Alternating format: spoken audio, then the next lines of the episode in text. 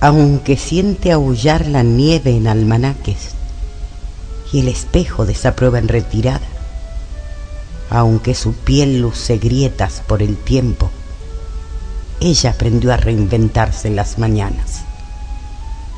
Aunque sus pies se desplazan inseguros, sabe elegir el lugar de las pisadas.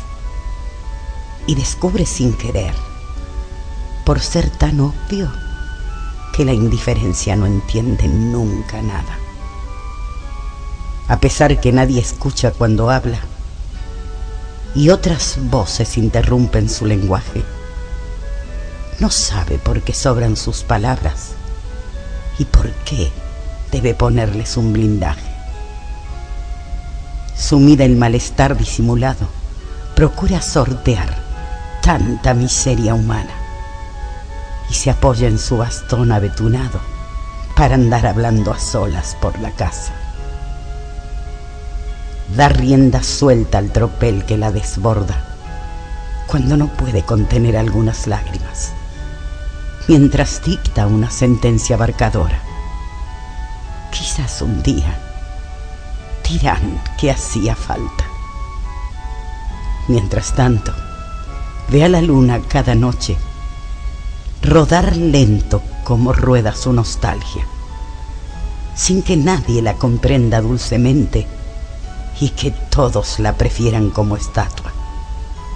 Algún pájaro nocturno les regala un pentagrama nostálgico de trinos, sin saber cuánto conmueven a la anciana que ha comenzado a vivir entre suspiros la embarga la tristeza cada noche, cuando el insomnio le gana las espaldas.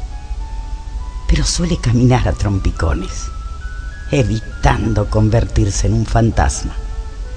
Marchitó el tiempo los lirios de su carne, pero hay un largo inventario en su memoria, de recuerdos, de sueños imborrables, donde el alma sin edad carga la historia. Desde su propio interior en precipicio, se resiste estoicamente a la inclemencia. Y quisiera gestionar desde el olvido que le fuera concedida alguna audiencia.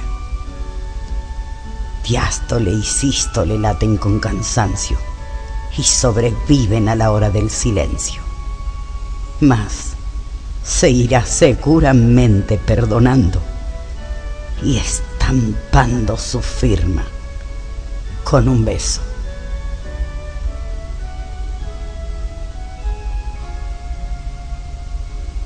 La anciana de Alma Mateos Taborda.